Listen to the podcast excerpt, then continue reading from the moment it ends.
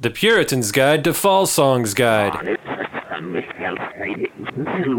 Tonight's song is... What's a computer? Eat yourself better! What's a computer? Eat yourself better!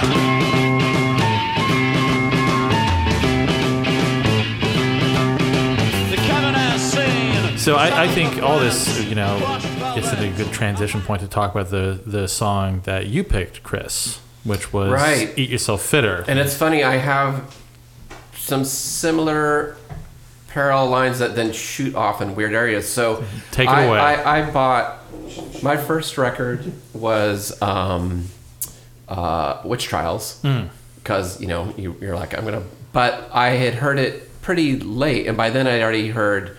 You know, like, I had parents that had, like, they were into Henry Cow, and that we had Residents. So your parents were into Henry Cow? Yeah, my dad was an architect. My mom was head of the art department at Brownhurst. Oh. So they would, like, I would go, me and my brother would stand outside Key Largo, Snake Finger and Eric Drew Feldman would drive up with their equipment. Shit. We'd have them sign Greener Pastures and be like, our parents are coming to the show tonight.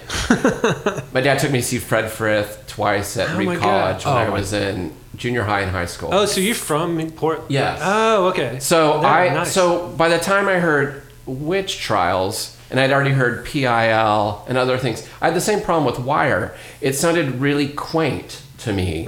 I had not. There was no context. Yeah, everything that they had influenced, I had heard and they had expanded on. So to me, Witch Trials sounded really overproduced.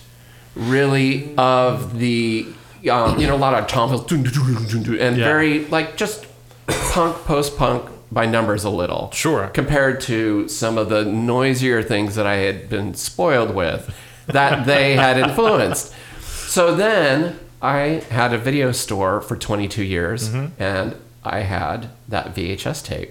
And all I did was play music stuff because it was really safe to play in the store. Right. And I put that on and I was like, oh my God, this is amazing stuff. And I just would play it all the time, but didn't buy any of the records yet.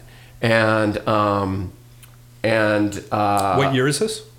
This would be 96. Okay. So, and then, my friend, my wife, one of her best friends was Kay Carroll, who managed The Fall. She worked at an AIDS care facility with my wife. She was a nurse there, and my wife worked with her.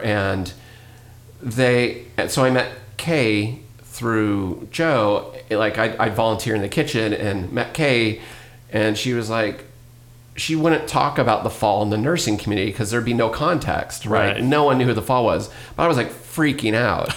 And I was like, what? Like, how did you end up here? What's going on?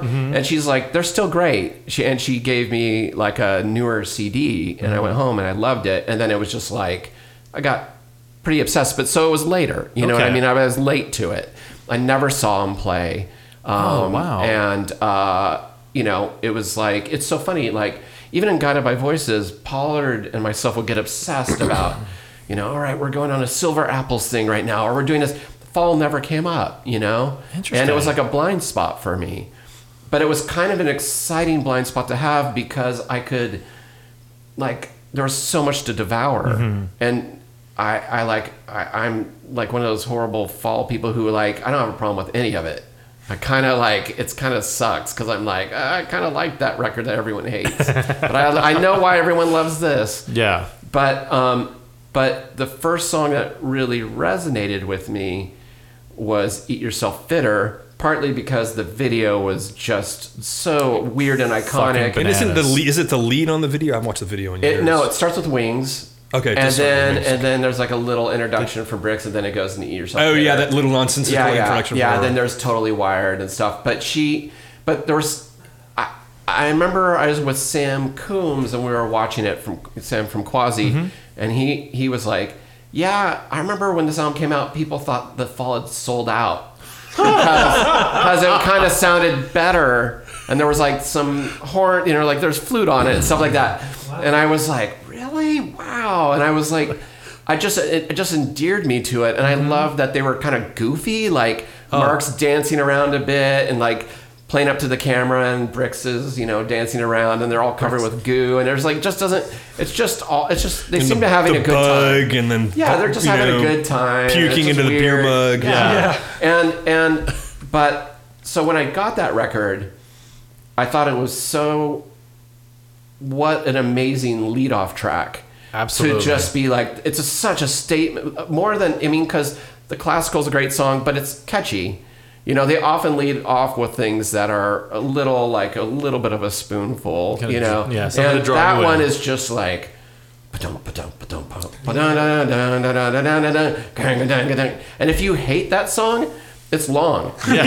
And it's gonna turn some people off. I'll tell you a secret. If you want to clear a dorm room and this day, man, it's guaranteed. Oh, yeah. Totally. But they close that with it. Yeah. And normally I think that's so cool that to me, I think it's really catchy. Yeah. And I think what's really catchy about it is not just all the weird stops and starts, but Mark is super catchy in it. Absolutely. There's something about his phrasing in it, and it feels really offhand and conversational in a weird way, where I feel like some of his early stuff feels a little like dictated. Yeah. Like he's telling, like, listen, I'm going to tell you, but this is more of like, I met this guy, I shook his hand. I'm like, there's something a little personal about it. Yeah. And goofy. And he's kind of holding the rhythmic pattern of his singing too, is, you know, as he's following along sort of like the rhythms of the song, which he doesn't necessarily do that often. So. And I think we're talking about Kicker Conspiracy too. I think those two songs are also one of those songs where he's like, this song goes till I'm done telling my thing. And it's not, he doesn't, you know, there's some repeating in it. Yeah. But it's definitely like there's story that keeps, new elements keep coming in. Yeah. And I also liked that I didn't understand it all. I was like, totally. I mean, I was reading some stuff before we met, and it was like, people are like, oh, he's saying mit dem. And on the video, it says, don't want to be a victim, and then mit dem in quotes. And I'm like, I don't care. You know what I mean? Like, to me, matter, it's right? just like, to me, it's victim, but like, it's just, I create my own imagery and story with it. Yeah. And I feel like it's also been really funny because I play that record a lot in my house, and to see that's like when my daughter was in college during the pandemic, staying with us, she heard The Fall every day, and that song she really liked. It might be her favorite one, and I was like, "Oh, cool!" Like, because that's a room clearing song if you're not speaking the language. But I was just something that I feel like when you had us pick one, I was going back and forth and all over the map. But there's just it just has all the elements of what makes them great. Yeah. It's got double drumming that's starting and stopping, and has an improvisational thing where he's probably like, right here, just, you know, break it up a little bit, you know, with his hand. Mm-hmm. And then, you know, Steve's trying to follow along, and you've got, you know, Scanlan's just doing his thing. But I'm just hypnotic. Oh, absolutely. And to me, it goes by in a flash. Like, I'm like, the song seems to last 30 seconds. Yeah. And I just am always like, what? Like, how is that over? Yeah. Because I'm just in a trance with it. It's mesmerizing. So, but that's one of their great strengths is the trance aspect of it. Yeah. You know, and that's like a great example of it. Is really, and it's like a lot more primal than their stuff. Like, it's just a lot more like kind of like, you know, like, I don't know, you know, like what you would say it is, but it's just like, it's not, a lot of the other stuff they tended to do was a lot more rock. Rock, you know. But it's also, it's got this intensifying aspect with kind of some random noises and the way his vocal changes, and like when he goes into don't want to be a victim, and the way he's singing it, and like, you know, he pitches awesome. And it's like, you know, they're not thinking about what they're doing, but they are, there's enough musical intuition in them that they know that, like, as the story goes along, you know, he's trying. It's they're it's getting weirder and it's getting more intense. Yeah. And that's one of the beauties of it. It feels like a real night out with him. Absolutely. He's telling you this stuff in real time and he's like, oh, by the way, I forgot to tell you about this. I bought a computer. Exactly. Yeah. There's something really, and I do like that it seems really personable in a way. Oh, sure. I feel like Kicker Conspiracy is a bit like that too, where it's just like, it's an opinion and he's kind of telling you like, you know, hey, remember the police are out, you're overseas, you know, be smart, you know, and just kind of about the injustice of things instead of like, there's this kid who's playing on a dog's leash and he's kind of watching a thing. I don't know. He's in the story. And you are too. Like he's telling, it's like, it's just, I don't know. And so for me, and again, just that it's the lead track to an amazing record is like such a middle finger to many listeners, I bet, who really quickly were like, what is this? Like, I don't like this. Right. You know,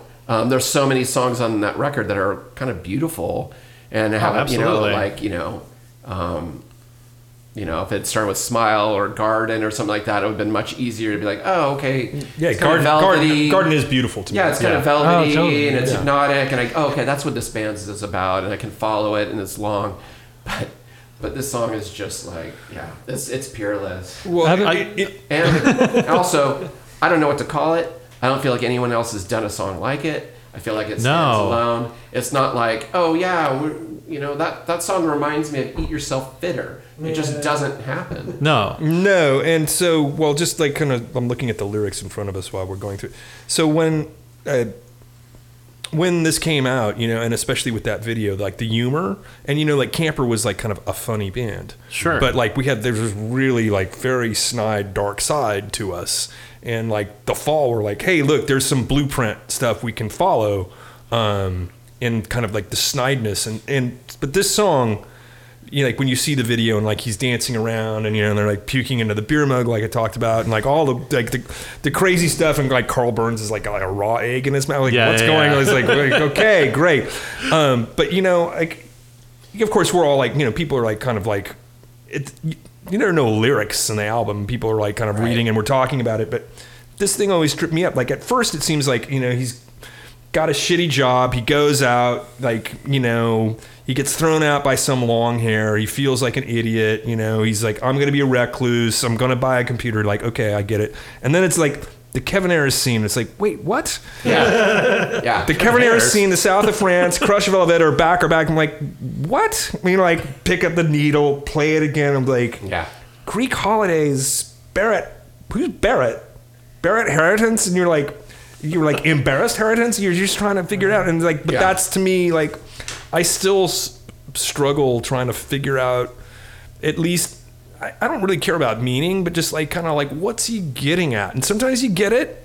Like sometimes it just kind of like, I get it. And sometimes like, well, I don't know. And that's, you have to be cool with that ambiguity, but that's also one of the things I love about it, because you have to be cool with the ambiguity. Yeah. I really love them. I'm sorry. No, please go ahead. The other thing that's interesting about this record is this is post Kay Carroll management record. Right. So this is like, she usually is like, getting to know her was great because she'd be like, I was yelling at him like, I went in and remixed, Totally Wired, because she's like, this is like pop. Oh, this is horrible, like it's too clean. And she, get them in the shape, and she, and her, she really shaped that band to become, not a democracy, right? And really, it was like her and Mark, like just being like, what are you trying to be? Rock stars? What's going on? And like, and also kind of being a mother figure at the same time, kind of good cop, bad cop in the same person. Oh yeah, totally good cop. And so it is, I also think it's really interesting because after that, it's all Mark. Yeah. All the time. Mm-hmm. And the album sounds different than anything they did. It does sound a it's like well recorded. It's clean. Mm-hmm. It's not like dirty and gnarly. It's like everything kind of rings and the bass. Everything's just very clear. There's not like a muddle of drums like when they do stuff. Yeah, it's still. when I listen to it, it's like it's kind of like that middle studio where it's not like, okay, you're not recording in like some guy's, Witch Trials bedsit room, Witch Trials is way more produced. Oh yeah, yeah. And that's like you can hear. Well, Witch Trials lighting. Also like I forget where if that was who. IRS somehow or another had money involved in that. Right. Like they weren't signed directly, but they were signed. And I know Jay Boberg had some influence on how that record. Like that's why it's Bob Sargent. Right. Bob Sargent did it. He did the English Beat and stuff. Like they and Bob was, the English Beat were on IRS, right? The Beat were, and so there was some direct like we're gonna try and make you guys, and you see how that worked. Yeah. And for me, like The Fall as we. It's kind of like it's the new other thing, and Dragnet. That's where The Fall that I love begins. Yeah, absolutely. And I know it. Well, it's very interesting, especially you listen to the podcast, because when they talk about like what it was with Brahma, like it's one of those things. It's like a certain era of the Velvet Underground. It just doesn't. It wasn't recorded. Like it would be magic if it were recorded in the way that.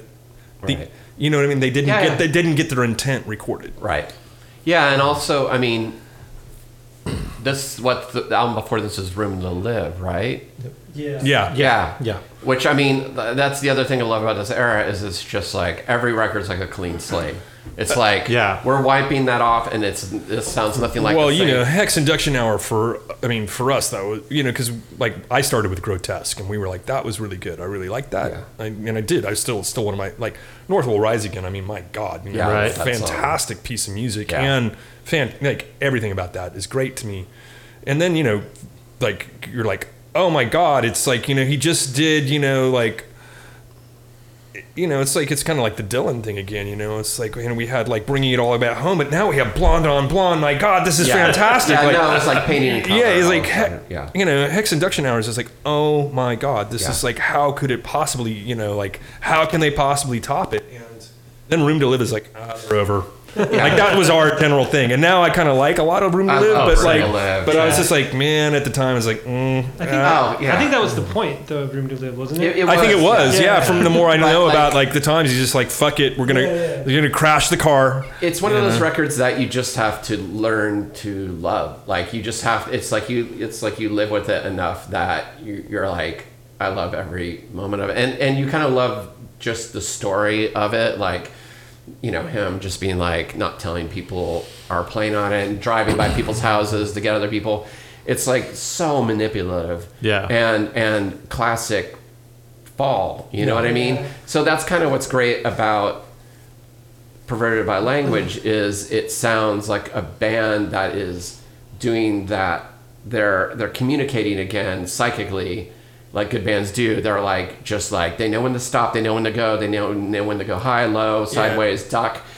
They understand dynamics, and it's like you could it's much more like if you took Room to Live out and put it right next to Hex, you'd be like, oh yeah, I see that they were growing and they went to this. Yeah. But I love that Room to Live is there as like. Just like, no, this is what The Fall is. This is really what I wanted. That other thing, the Hex is bullshit. Yeah, exactly. There's something like that's what's amazing about being able to talk about them. Yeah, it's true, and it's really interesting. Like the curveballs, because I was gonna write them off, and then like Perverted came out, and it's like I was like, wow, this record. Yeah. Like it really, I remember how distinctly it blew my mind and how much I listened to it when it came out. Yeah. It was a very special thing. And that, I didn't like Wonderful and Frightening as much, but it was like, wow, this is interesting. It's different. I don't know how I feel about this. Brix Girl was going. And then like, I remember Nation Saving Grace came out and we were on tour and we were in Phoenix and we stayed with these people who had a small record store in Phoenix. And they're like, have you heard the new Fall? I'm like, I don't know. They like the Brix thing, or it's like you got to listen to it, and listen to it is like, I'm buying this now. Yeah, right. Like this is incredible, and there was just like the whole thing, and like at the time, you like you want to go see them, and it's like, oh, they're just playing like 4 shows on the East Coast, and they're like, why is Steve Hanley not there? What's going? Because you're always trying to like collect dirt, and like it's like and I'm like, I wonder now. It's like this is pre-internet. How do I even fucking know that Steve Hanley wasn't on that tour? But he wasn't on that. He's not even playing bass on Cruiser's Creek. Yeah. No. It's just like, how is that not him? Yeah. That's Simon. Yeah. But that's how good that I think that they were in terms of just like encapsulating the sound, you know? Yeah. And it's funny, like the other day, I was playing the album and I Feel Voxish came on, and my wife walked through and she was like, "What are you listening to?" And I thought she was joking because like it's always The Fall, right? And she was, and I was like, you know, and she was like, I'm like, The Fall. She's like, "Oh, really? That doesn't even sound like Mark singing." Like, yeah. So I was like, yes, victory. Like, like still confusing people. Still surprising. Like, yeah. It's gratifying, you know. So. I was so glad that you picked this song. And I know I've talked about it on this podcast before, but this was my entry point for the band because I had the lucky older brother who was much cooler than I was, still is in some ways. And I had a CD player for the first time, and like he came over to the house. It was like post Christmas when I got the CD player, and he brought his CD of Perverted by Language. And was like, well, you should give a listen to this. And it was like that song kicks in, and it was like the skeleton key. I was like, that's everything I need to hear in a band. What the fuck is this? And so it is what the fuck is this? Yeah, and I just was an instant convert, and that's I think that's why I was so happy you picked this, because I think it is like a great entry point for people into The Fall, because it's like if you get on board with this, like you're gonna love so much of everything else. Yeah, because really. it is a bit of heavy lifting, that song, even though I don't feel like it is, because of, I have other, I've listened to you things have the that context. Have yeah, exactly. Yeah.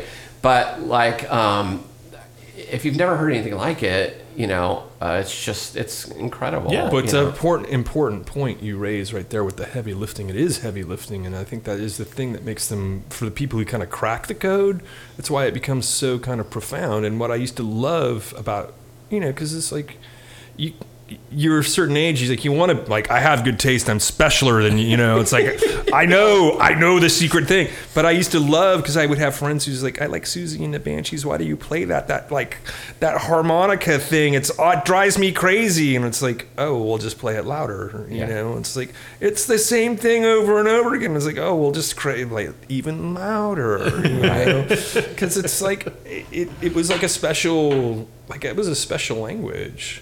Well, and also, it was a dividing line, if you could decipher things and feel the only regret I have about getting into The Fall later is I think it would have really defined me even earlier. Sure. I feel like music was so, it was like such a protective shield for me, and such a middle finger to people who were pushing against me just being different, I think that's how it was for people growing up in the 80s. It was just like, you would get called Wavo or Devo or get pushed into a locker because you liked a certain type of music. Yeah. Yeah. And so I think The Fall would have really, I would have doubled down on that. I did. And so that's my only regret. But it was really great. Getting to know Kay. Yeah. And, she passed away last year from complications with her lung cancer treatment. But we were seeing her right up till she went to the hospital. And the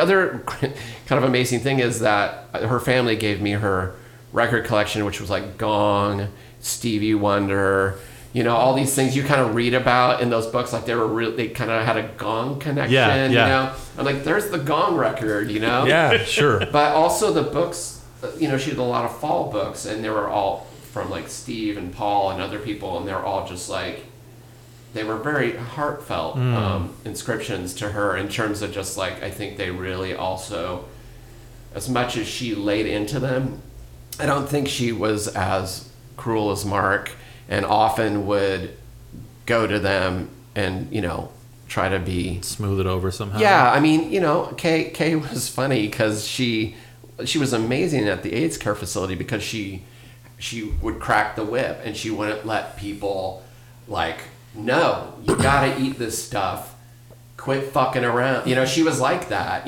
But the people there loved her because she... would make him laugh, and she was kind, but she was also "You're not fooling me," And she, whenever she'd come to Eyelid shows, you could just hear her when you were setting up, just like, a million miles away, just hear her voices over everyone. She was just like, what's the word? Striking. Yeah, exactly. And she had a great story of seeing Mark, the last time she saw Mark, where she was rounded a corner and he was coming out of a chemist, mm-hmm. and he looked at her and he was like, what are you here? Why are you here? And she said, I've come to kill you. And then he started laughing, and they met up for drinks later, and it was like really great, Wow. And she was always still singing his praises, about just what a genius he was, mm-hmm. and always, spoke highly of him. Excellent. So yeah, I mean, there's a real gift in this material to me, which is like, we talk about like, the secret code or whatever, but we were outsiders. We were kind of born that way. I think that's just kind of how a lot of people like us feel. Mm-hmm. So you're trying to define yourself, which is a very hard thing to do. And then when your mind gets kind of exploded by picking, it's like. Like, what the fuck is this? Like, I grew up in Riverside, California. Like, like an Irish Catholic mother, and my dad was a pharmacist, and like, what is this? Yeah. And it's like, what I love about it, and what I kind of love about it in retrospect, and like when I was talking about like having to accept some ambiguity, it's like, like great art is, it's just kind of a reflection, right? It's not, I think people are looking sometimes for more than it's really going to give you. It's not going to give you like the answer to the universe or anything. It's just going to reflect different ways of thinking about things. And you kind of, when you begin to understand like the real complexity of things and the real difficulty of things and like how hard it is to really do anything but kind of keep your mind open, right? Mm. And like be open to things. And like, that's where the magic comes from. And that magic is really a temporal thing. And you're just trying to like, throughout your life, you're just trying to summon that and get it. Like there's all that information, all of those lessons kind of to me are actually in The Fall in a weird way, and like, you just wouldn't, that's why I was like at a certain point where it's like, hearing stories and stuff like, I don't need to know. Like I've already met several of my heroes. I just don't need to know anymore. Be careful what you wish for. Yeah. You just put it away. We also have a funny thing in that, like we just did a Fall cover. I was just about to lead into that. So and, so there's, and one of the funniest parts is John Moen, who's in the band with us. Mm-hmm. So we did a cover of Fantastic Life, and he knew The Fall but didn't know much, but after we did the cover, it was the gateway into understanding The Fall.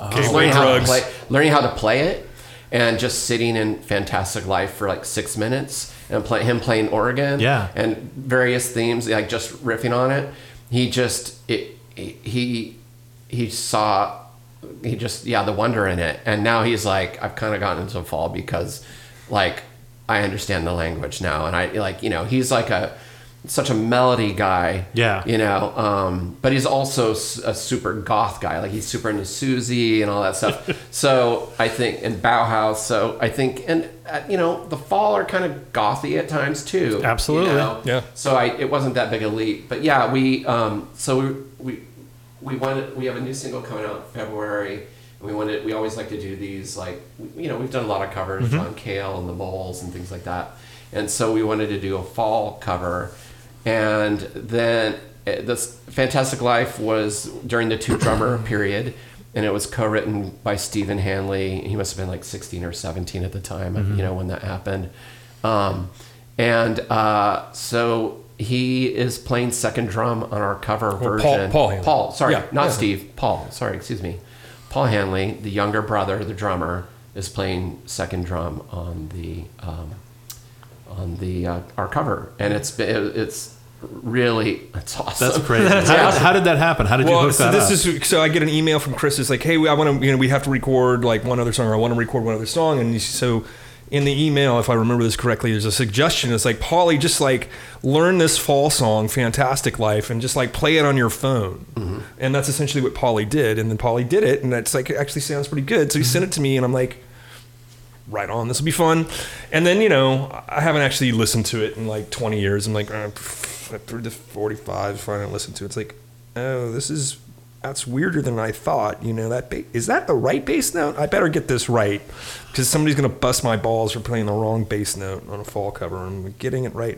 And then I am playing it, and it's like, huh, I wonder how bad, like, I have some pretty bad tendonitis sometimes. I wonder how bad Steve Hanley's tendonitis is, because it's like, it's not, like, when you're playing that song for 6 minutes, it's like, holy shit. And it's got another fucking chorus, another chorus. And you're just like, my God, you know? Yeah, he all of a sudden throws that last verse at the end where it's like, I'm going to Wakefield. It's just like, you think he's not going to come back with anything. Right. He's like, I got another verse. And, but yeah, I just, I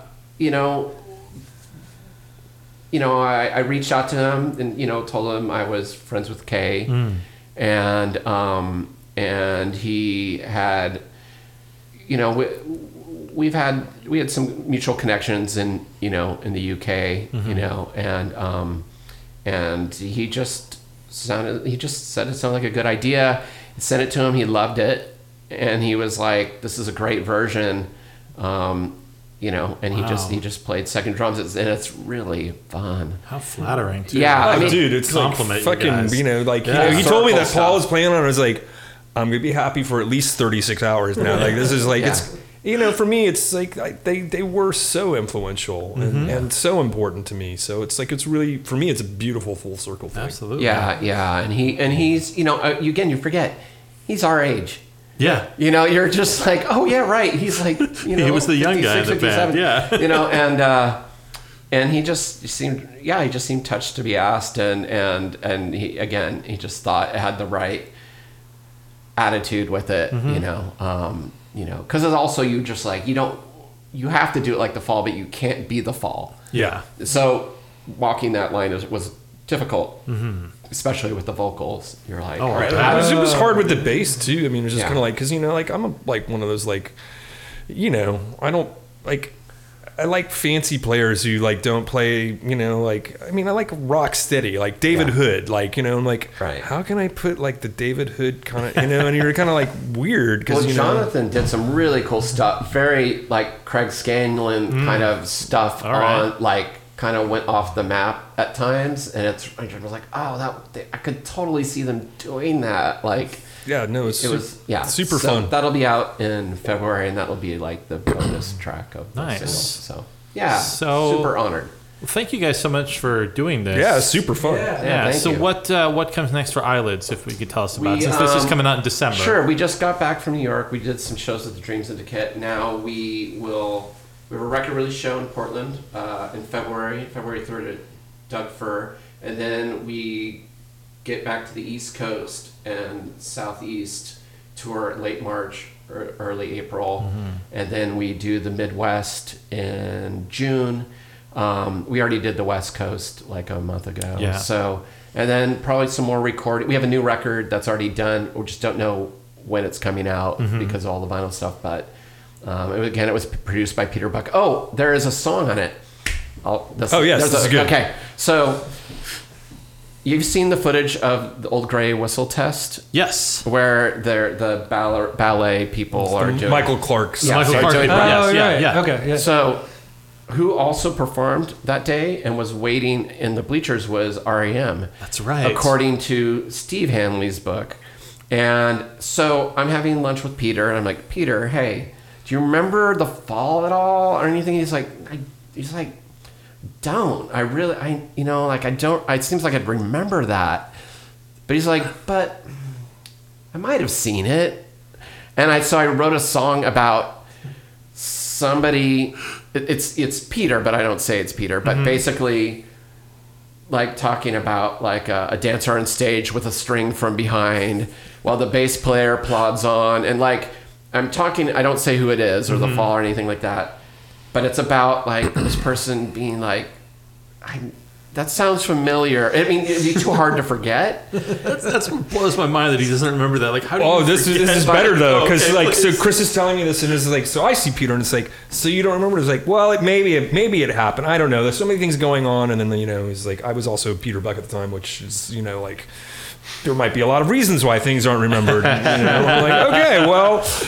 Interesting, but I was like, I remember talking to Peter about the Fall in 1988 or something. He's like, they're fucking fan, so it was like, it seems odd to me that he would not have noticed that. Yeah. And then you send me, I don't know if it's like a message or an email, and it's like the cue sheet from that day at the BBC. Paul sent it to me. Paul Hanley sent it to me. Oh yeah, and so Chris sends this to me, and it's like, it is corroboration that, in fact, they were on the same day. But they were probably like, they got there, Pollard doing their thing, and they're probably like, let's go get a bite to eat. Yeah. You know what I mean? Yeah. Like, at that point, they're just go to the pub. Yeah. You know what I mean? Yeah, well, yeah, sure. So that'll be on the new record. It's a song called That's Not Real at All. And amazing. And so it was really fun to weave that into the new record and have Peter produce, and the other room producing it, being about him. It just was awesome. Yeah, and also then the Paul Hanley connection was like, man, this kismet's like going on big time here. Obviously. That's what we love. That's amazing. Awesome. But yeah, thanks for having us. Super fun. Yeah, see you tomorrow. A centimetre square. Eat yourself fitter. Set it purged fear. Eat yourself fitter.